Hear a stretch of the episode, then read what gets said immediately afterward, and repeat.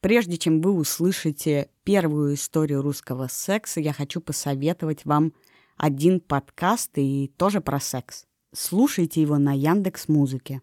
Привет, я Лиза, я лесбиянка и феминистка. А я Лёша, и я обычный нормальный гетеромужик. По мнению Лёши. А я Кирилл, и я девственник. Вместе мы каждую неделю отвечаем на вопросы наших слушателей про секс. В подкасте «Хочу, не могу». И, блин, все-таки девушка — это всегда живой организм. Вынуждена согласиться с Лёшей, реально. Капец, я так много всего узнал в этом подкасте. Слушайте подкаст «Хочу, не могу» там, где вы обычно слушаете подкасты. Если вам нет восемнадцати лет, то нам категорически запрещено давать вам послушать то, что я сейчас собираюсь рассказать. Здравствуйте. Что вам понравилось? Пойдемте хоть скорее чайку попьете. Пойдемте. Видишь, вот такая наша деревенская жизнь. Ну, потихоньку. Главное, не голодом сидеть. Ой, потихонечку у нас не упадите. Проходите. Мы приехали в деревню Коскова, а это Раиса Николаевна. Вообще-то мы вчера созванивались и предупредили, что приедем. Но судя по тому, как Раиса Николаевна теперь удивляется, она нам не поверила. Вообще, это огромная удача, что мы встретили Раису Николаевну. Сначала мы искали любую бабушку за восемьдесят, которая согласилась бы со мной говорить. Но никто не соглашался. И тогда мой продюсер Оля Гладышева вспомнила, что на телеканале «Дождь», где она теперь работает, когда-то делали репортаж про деревню в Тверской области и дарили дяде Коле какому-то телевизор. И вот после этого репортажа остались номера телефонов. Мы наугад позвонили. Подошла Раиса Николаевна, мы ей рассказали, чего мы хотим, и она сказала: приезжайте, поговорим. Мы приехали, и теперь мы у нее в гостях. Что еще? Чай? Что будете? Кофе? Чай. Чай? О, Господи, а кофе тюшный. Вот такой чай, какой-то такой. Вот с этим лимон режьте.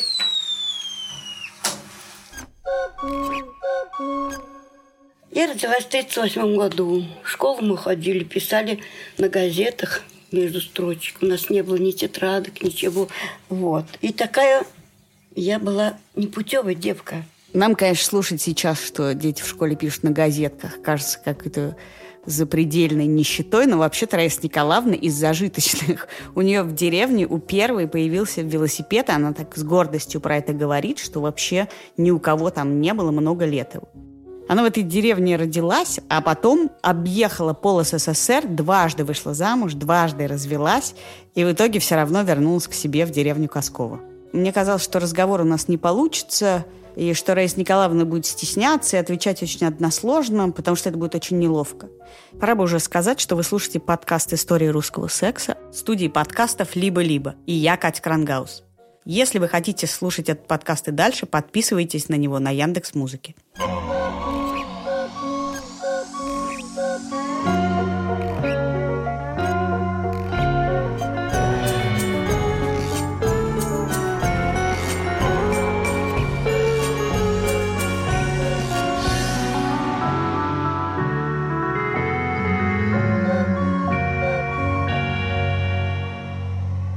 Это подкаст, где люди разных возрастов и разного опыта рассказывают о том, как они занимались сексом, занимаются сексом, как они о нем разговаривают. И с помощью этих историй, я надеюсь, мы сможем понять, стали ли мы заниматься сексом лучше, что изменилось, влияет ли на секс так уж сильно разговор, знания, быт, война, наши родители, гинекологи, кто вообще может нам помочь или помешать получить удовольствие от секса. Мне хотелось вот куда-то лететь. Я где только не была. Я поехала на Целину. Ну, наверное, двадцать с чем-то было. Такие косы были. Мне хотелось, где все на комбайнах работают, вот девчонки. А меня в контору забрали. Я так плакала, что они там все в полях, на комбайнах. А я в конторе сидела. И фамилии очень длинные. Бекмухаметов, Оглы, такие. Я ж не понимала, плакала так. Ну, короче, мы долго там не продержались. Короче, удрали в Красноярск. Там я вышла замуж. Ну, он сильно полюбил. Ну, он такой дура, господи, кто там не полюбит. Я такая, ну, это сейчас страшно, без зубов, да так. Тогда-то такая шустрая была. Ух. Я вообще очень люблю пожилых людей, которых можно назвать бабуся. Вот Раиса Николаевна абсолютно бабуся, ужасно обаятельная, у нее действительно нет зубов, но она все время кокетничает, подхихикивает, очень старается понравиться, вытягивает так, две ножки в тренировочных штанах, так, шерстяные носки, тапочки такие, и она так носочками тын-тын-тын-тын-тын крутит, как маленькая девочка, которая пытается понравиться. Раиса Николаевна готова все мне рассказать. Но, как это часто бывает, разговор про секс оказывается разговором про быт, про время, про семью, про войну, про общество, про советскую власть. Но начинаю я его с простого вопроса. Каким был ваш первый раз? От первого у меня сын. Он был осетин. Олег от первого, этот Коль второго. Просто запомните, что в ответ на вопрос, каким был первый секс, Раиса Николаевна сейчас вспоминает про сына первого. Сын, а этот умер у меня. Старший там. Тоже высокий такой весь осетин. Характер такой осетинки. Скажите, когда вы узнали о существовании физических отношений между мужчиной и женщиной? Тогда не было так вот, как сейчас. Так друг от друга узнавали. Вот. Мне мать рассказывала, у них не было такого вот ни прокладков, ничего у них не было. Они так в поле работают, они носили такие длинные юбки. В каждой области по-своему это называется. А у нас назывались ферзи. Юбка такая длинная, вот как до полу. И так по ногам все и текло. текло, текло. Вот я вот придумала такие тряпки, вот пришиваю и тут завязывали этим, чтобы не, не текло по ногам. Вот. И уже стали эти. Ну, да мы такие уже были пробивные, мы уже сами... Кто там что видел, такое да, лет, наверное, по пятнадцать. Я когда слушаю, как Раиса Николаевна рассказывает про юбку ферзь и про отсутствие прокладок, сразу вспоминаю, как с интересом расспрашивала маму и бабушку про гигиену того времени, и это всегда вызывало во мне какой-то ужас настоящий, потому что наши представления о гигиене современные не подразумевают, что у тела человеческого может быть запах ярче, чем через несколько часов после душа. И тем удивительней, что Раиса Николаевна оказывается человеком брезгливым и сама про это говорит. Мужиков отбойник, тракторист, там, да ну, буду я там сраным стану, там, не надо мне таких, я более-менее интеллигентных выбирал, почище, почище, чтобы заразу никакую не подцепить. Я отдельно-то всех, моя ложка, моя чашка, я их молодых брезгом. Это все ужасно интересно, но вернемся к нашему разговору о том, как же о сексе узнавали до его наступления. Так и обсуждали, мы даже друг на друга клали. Ложились. Интересно же в таком возрасте. Ну, расскажите. Ну, я не знаю, как. Ну, так. Я-то нет, но девчонки показывали, как. Как вы это называли? Ну, как? Ну, я не могу так сказать. Скажите. Блядство. Блядство. Тогда так и говорили. Ой-ой-ой. А вот. Это так что называлось? Секс? Да.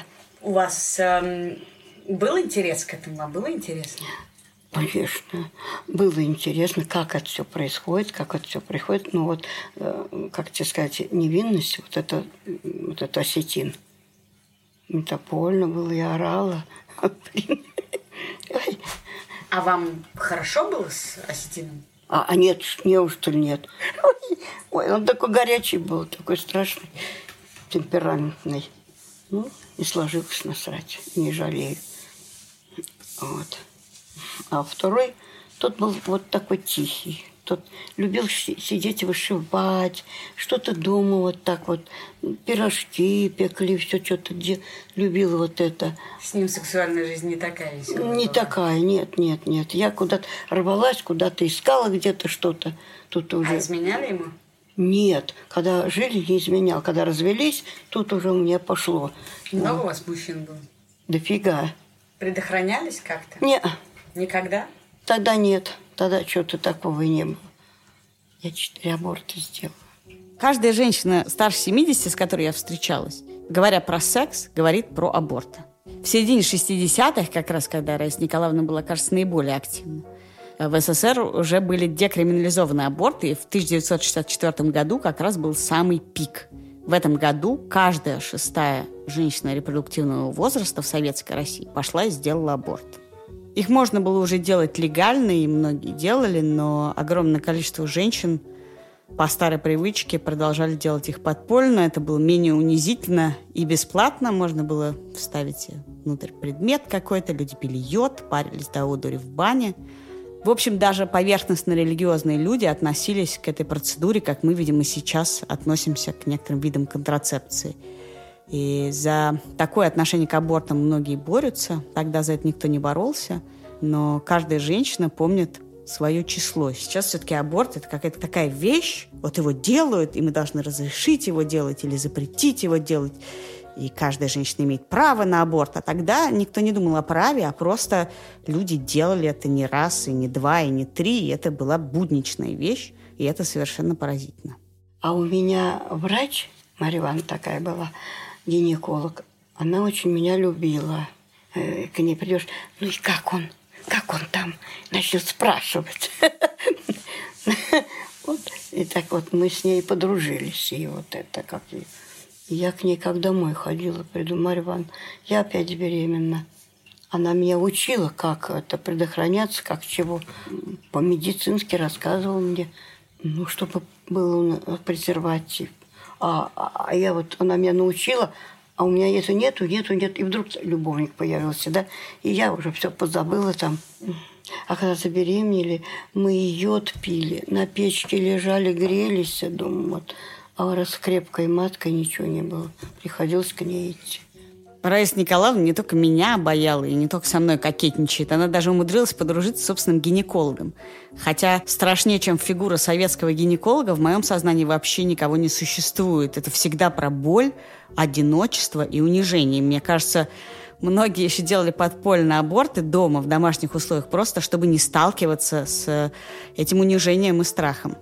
Я хочу отдельный выпуск этого подкаста посвятить гинекологии в СССР и тому, влияла ли вообще встреча с гинекологом на женскую сексуальность, и вообще подход к гинекологии влиял ли на сексуальность женщин в Советском Союзе. Когда я разговаривала с семидесятитрёхлетней лесбиянкой для этого подкаста, она отдельно радовалась, что ей, в отличие от всех ее подруг, не приходилось идти на аборт. А как вы с подружками обсуждали секс? Ой, мы обсуждали все. Да, все детали. Ну, вот, ну, а как, как вот, как рассказать? Ну, так вот, ну, как там? Ой, ой, ох, им все, как это, как? Вот так вот. А потом уже пошли в курс. И пошло, повело. Мне, в общем, до сих пор пока непонятно, какими именно словами они между собой разговаривали. Да, про это не писали, да, это не обсуждали со старшими и про это не разговаривали спокойно, но очевидно, что разговор этот был и что он состоял не из пенисов и вагин. А потом, когда уже у вас были разные мужчины, вы этот сам процесс обсуждали? Конечно, конечно. У кого? Как Какой? Вы, что, что важно было? Какой? Размер? Да. У вас Стина был самый большой. Да, да, да, да. Вот я поэтому, может быть, и... Мне почему-то всегда было как нехорошо.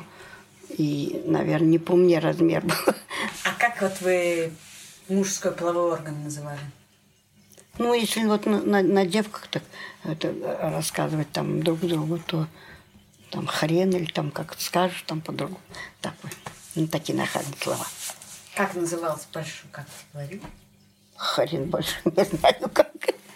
И, и мы обсуждали, вот девчонки обсуждали мы, вот эта Тонька была подруга, которая с Балашки.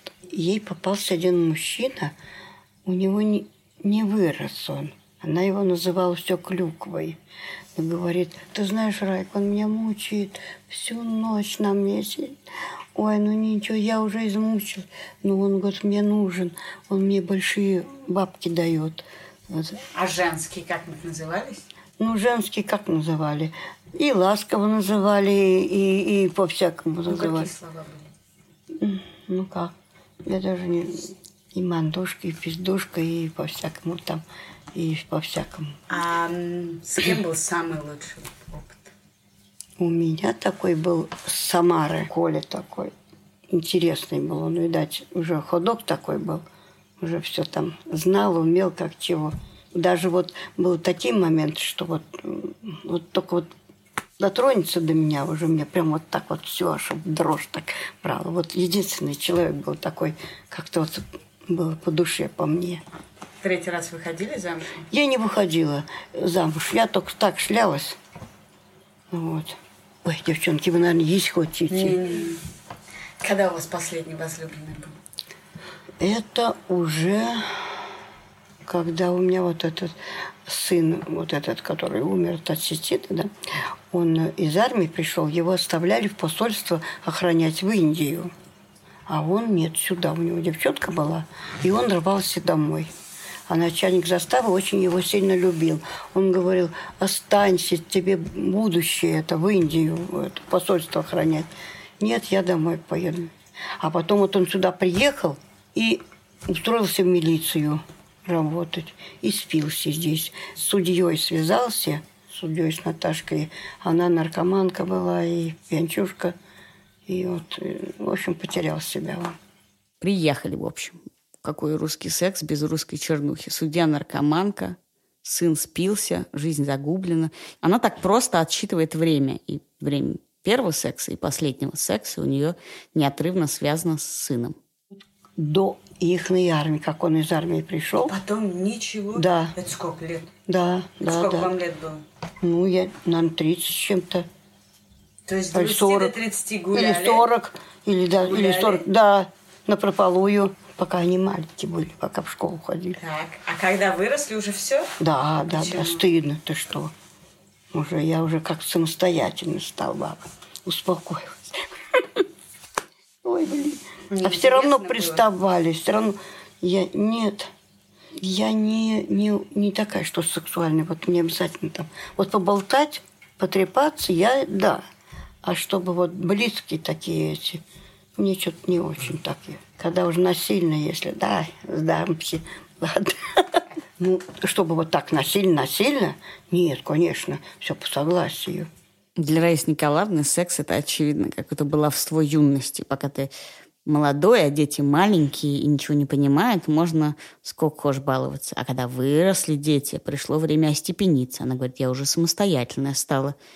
И секс, получается, такая глупость, безобразие, которое с возрастом проходит. У нас в деревне хотел с вами познакомиться поэтесса наша. Все время, пока мы разговаривали, Раиса Николаевна была уверена, что мы вообще-то приехали не к ней, а она нас сейчас просто развлекает.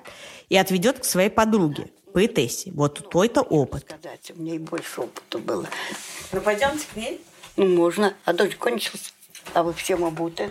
Это не первый раз, когда я слышу про некоторого человека, который обладает вот этим особым знанием и опытом про секс. Такая есть мифологическая персона. Вот она-то все понимает, она-то видала виды, все знает. На самом деле никто не знает, что это значит, какие виды человек видал, какой опыт у него должен быть и что это за все такое знание мира о сексе. Но все думают, что оно существует. И часто очень оказывается, что этот человек, про которого мы так думаем, является носителем совершенно другого опыта и знания, не того, которого мы от него ждем. У нас так и получается. Бабушка, ой, это мы к тебе идем. Здравствуйте. Здравствуйте. Здравствуйте. Проходите всегда, пожалуйста. Это моя подружка хорошая. Подруга Раисы Николаевны тоже Рая. Она такая строгая, сдержанная женщина. Весь день она смотрит русские сериалы и еще пишет стихи. В основном детские, но и стихи про любовь она мне тоже читала. Вот когда вы впервые узнали о том, какие отношения бывают между мужчиной и женщиной? Ну, нам в детдоме объясняли, не, нельзя девочкам к мальчикам, нельзя, ты-ты-ты. Ну, мальчик с девочкой встречались, ну, гуляли там, уходили, гуляли, но близости ни у кого не было. А это мы уже в общежитии, в Тольятти вот начали. Девчонки начнут разговаривать. Сколько вам уже было? Это уже девятнадцать-двадцать здесь. А как э, в общежитии рассказывали? Как, как, какими словами это обсуждалось? Между прочим, рассказывали как-то более не напрямую. Ну вот, послушаю там разговор, где чего. Как начнут вот совсем вот про сближение, я уходила. Мне становилось неловко. Почему, не знаю. В какой-то момент Раиса Николаевна, как хороший проводник фольклорной экспедиции, начинает сама интервьюировать своих соседей. Для меня это очень удобно, потому что, несмотря на то, что я могу произнести словосочетание «оральный секс», никакого опыта разговора со старшими на такую тему у меня нет. И я совершенно не чувствую себя свободной, как бы я ни старалась сделать вид. А я там шлялась, я там много шлялась. Не, гулять ой, я не гуляла. Была. Ой, ну, там как, приблизительно, там вдруг он меня обнял. Я сначала, мол, не поняла, там чего такое. А он, да ты не бойся, не бойся. Я все равно на тебе женюсь, то все. И она так хорошо рассказывала, как он ее положил, как он это самое. Но с, с самим подробности она это не говорила. Но вам стало интересно тогда? Ну, с одной стороны, да, ну как это, там парень обнимет и все. Но сама была дикарька. Познакомлюсь с парнем, вот меня обнимут, я даже до плечи не давала, вот чтобы меня за плечи вот так вот обхватить, или там за талию я себя не давала, вот какая-то вот такая была. Несколько лет назад я прочла у психолога Людмилы Петрановской об унаследованной послевоенной травме, о том, как люди, рожденные в военное и послевоенное время, были лишены тактильной ласки и вообще тактильности, потому что мужчин не было, а их матери в основном занимались вопросом их выживания. И было не до тактильных, как бы, телячьих нежностей, потому что нельзя было уж очень привыкать, с одной стороны, а с другой стороны, нельзя было позволять своим эмоциям выйти наружу.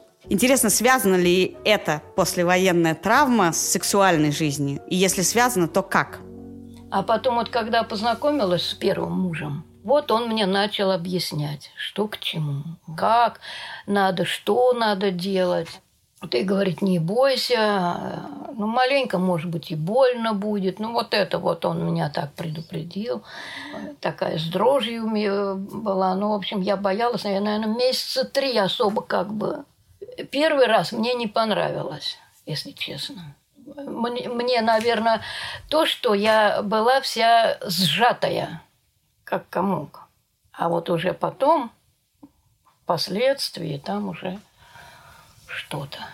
Вроде и хорошо стало, и нравится стало, и ждать стало.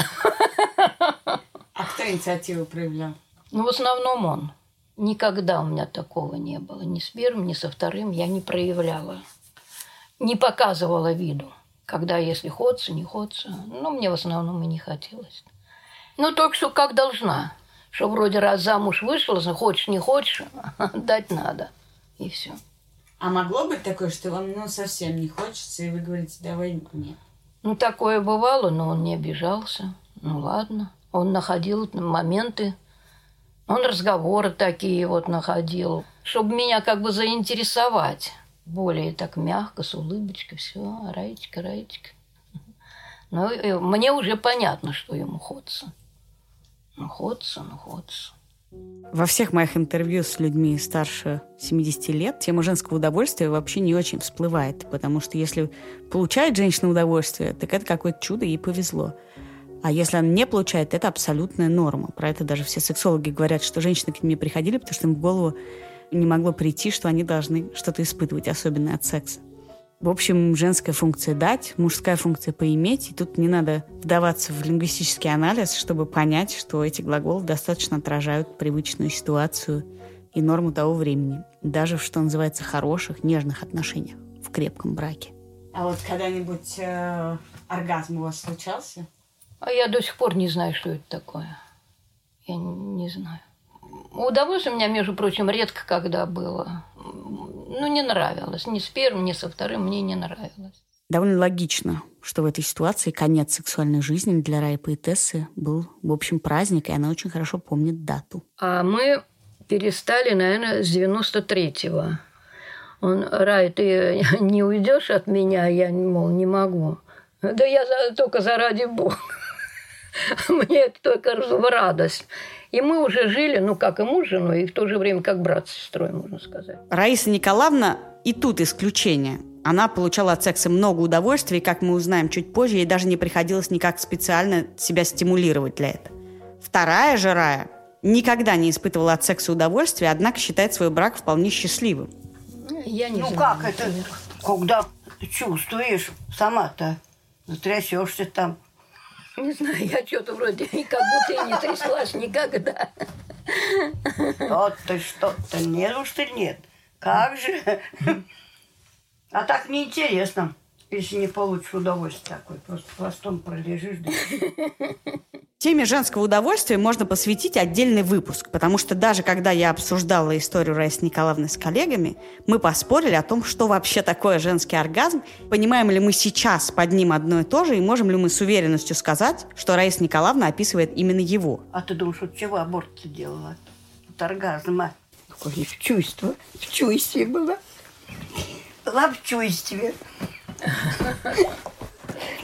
Ой, ой, нахалка, старая дура. Даже среди десятка моих респондентов Раиса Николаевна выделяется. Она очень открыто и охотно разговаривает со мной, отвечает на мои вопросы.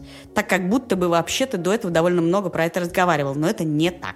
Она никогда и ни с кем до этого не обсуждала свою сексуальную жизнь. Ни с детьми, ни с друзьями. Даже священнику, которому, как ей кажется, надо ходить и исповедоваться, она про это врет. Меня Бог все равно не простит. Потому простит. Что я грешная. Простит. Я грешная. Только грешная. Просить прощения надо. Ну, я не скажу, что я сильно такая божественная. Я сейчас стала божественной, потому что уже конец скоро. Я пришла в церковь с подругой. Вот. Он такой здоровый, поп такой уходит. Ну, пойдем со мной. Я говорю, нет, батюшка, я не пойду. На мне столько грехов. Он за шкирку взял меня и повел в угол. И говорит, я буду вопросы задавать, а ты будешь мне отвечать. Думаю, ты хитрая, я хитрее тебя. Там матом ругаешься. Ой, батюшка грешный, ругаюсь, ругаюсь. Аборт ты делала? Нет. И я так ему половину набрала. Пошли мы из церкви, только вышли. Подруга говорит, ой, такое облегчение получила, такое облегчение. А я на нее загляделась, а там такой камень лежал. Я так спотыкнулась об этот камень. Как за руку, говорю, ой, блядь, сука, ногу разбила. Она говорит, Рая, ты что, с ума сошла? Ты что, из причастия вышла? Я пусть с ним опять грешить буду, говорю. Ой. Вот. Спасибо. Да не за что. Ну что, пойдемте к... К дяде Коле, да. Дядя Коля как раз тот самый человек, из-за которого мы вообще приехали в деревню Косково. И сейчас мы заходим к нему в избу. И она выглядит, это надо видеть, это абсолютно голая изба, в которой ничего нет, стоит кровать, стол, а на стенах огромное количество иллюстраций из дешевых эротических мужских журналов. Да я уже привык, я внимания не обращаю. И здесь у него на кухне тоже таким там. Ты видела? Я в деревне родился, вместе с девчонками ходили. Две нравились сразу, то одна, то другая. Вы же знали, что бывают между мальчишками и девчонками отношения такие? Да, догадывался, наверное, но внимания не обращал, конечно. Ну, а когда ты вот начал сексуальной жизнью со скольки? Я поздно начал, с двадцати двух лет. Ага. Случайно, можно сказать. В парке были танцы. С танцев возвращались, к девчонке приставали ребята. Я из-за нее заступился. Пойдем, я говорю, довезу тебя там до Алексеевской. Вот, но она у меня осталась. Так. А, вот и получилось. То есть что получается? Дядя Коля отбил женщину каких-то мужиков, которые пытались ее изнасиловать. Привел домой ночевать. Там с ней переспал. Потом проводил и больше никогда не видел. Возможно, это был прекрасный опыт для всех участников процесса, о ее опыте мы никогда не узнаем, но в современном мире, в котором даже комарика из мухи-цокотухи обвиняют в том, что он насильно взял цокотуху в жены, потому что считал, что она ему обязана за спасение, сейчас, конечно, эту историю слушаешь совершенно по-другому. Но вам понравилось? Да. Такие любопытные, такие не. А вы с друзьями как-нибудь обсуждали вообще? Нет, я насчет этого про женщин не говорю. Никогда? Никогда не обсуждаю. Некоторые хвастаются. Да, да, да, что и нету. Я не говорю. Тем более про незнакомых ничего не говорю. Много у вас женщин было? Человек девять. У меня нет четких представлений о том, что говорить о сексе прямо надо и что это полезно. А если и так, то я не знаю, как именно надо было бы про это говорить. Но я вижу, что есть огромное количество людей, сильно старше меня, которые хотят про это разговаривать и которые хотели бы знать тогда то, чего они не знали.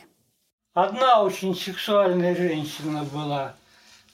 А вы вот, э, бывало, что с ней обсуждали, вот тебе там так хорошо или сяк хорошо, вот что вы знали о том, что она чувствует во время интимных отношений? Да нет, не особенно. Я просто сам знал. Я уже до этого на четвертом курсе читал Камасутру. Вы помните свои впечатления от этого? Да, помню. Такую книгу надо читать не одному, а с женщиной вместе. Возбуждали картинки? Да, не, там картинок не было, а. Это просто текст. Без картинок не так интересно. Да. Ну, мы обсуждали приемы. Вот соберемся с девчонками, там сколько-то много было приемов, вот, и обсуждали, кто как, вот разные приемы. Какие? Ну, всякие там, и на боку, и на животе, и не пойми как, и, и задом, и передом. Всякие-всякие-всякие-всякие. Вот такие приемы раньше были. Ну, Камасутру саму книжку не читал. Вот сейчас про это много разговаривают и по телевизору. Вот вам как кажется, лучше, когда про это говорят, или когда лучше про это не говорить? Мне кажется, что надо бы. Надо бы. Надо бы да, говорить. Да, да, да. Сейчас... Надо бы говорить. Да. Все, а это образование никогда не помешает. Да. А мастурбация была? Ну, я слышала про это дело, но я думала, только мужики. Я знала это, что вот Камасутру прочитал, когда, и это я все знал. И бабы могут, и бабы да. могут. Ой, да. И около меня. Ну вы-то, Раиса Николаевна, знали, что клитор есть? А, это я знала. Потому... Все, нам уже пора уезжать, и Раиса Николаевна провожает нас до машины. У нас была женщина такая, очень был, у нее, видать, длинный. И в бане мылась, а другая думала, что лист у нее там прилип. Как дергать зарет. Вот так, как, говорит, зарет, как вот по плечу, говорит, даст мне. Ой. Вот мы, потом Галька вот нам рассказала про это дело, мы и уже и стали знать. И вот рассказывали про кошек, что, говорит, она натрет валерьяновкой, а кошки же этой валерьяновки неравнодушны, они же прям пьянеют. И, говорит, настолько, говорит, исцарапают, искусают там, говорит, а ей все равно, говорит, а, говорит, орет дурнины. Вот, и рассказывали про это. Ой, ой, ой, ой, а мы, говорит, ой, надо так было, ой, ой, ой. Ну, потом говорили про собак. Чтобы что... собачки вылизывали? Да, да, да, да. В городе, мол, живут, мужиков не, не найдут. И собачек заводили, знаешь, каких? Таксу. Что там, лизал или что лизал? И туда, и сама, и тут. Короче, вот. И вот ведут на, на поводке ее. А у нее такая здоровая тетенька драгает у этой таксы. И говорит, о, эта баба уже, говорит, собакой живет. Вот. Давайте, я вас задержала. Все, спасибо ну, давайте, большое. Давай. До свидания. Хорошо. А ты из Москвы на машине? Да. О, ладно, спасибо. Давай, давайте. Давайте я вас перекрещу. Купайте. Богу спаси вас, сохрани. Надо говорить, Николай Угодник, батюшка, ты впереди, меня за собой веди, и он будет тебя охранять. Давайте, Бог. Это был первый выпуск подкаста «История русского секса» студии «Либо-либо». Слушайте нас на Яндекс.Музыке, а если вы хотите рассказать нам свою историю, пишите нам на секс собака либо либо точка ру. А в следующем выпуске через неделю нас ждут новые истории, новые герои. У нас всплывали такие темы, которых лично я вообще никогда не знала. Например, до нас пешком дошел один апотемнофил. Сексуальное отклонение, когда человеку нравятся женщины с ампутированными конечностями. Этот выпуск я сделала вместе с продюсером Олей Гладышевой, редактором Андреем Борзенко, звукорежиссером Павлом Цуриковым, композитором Алексеем Зеленским и издателем Ликой Кремер. До свидания.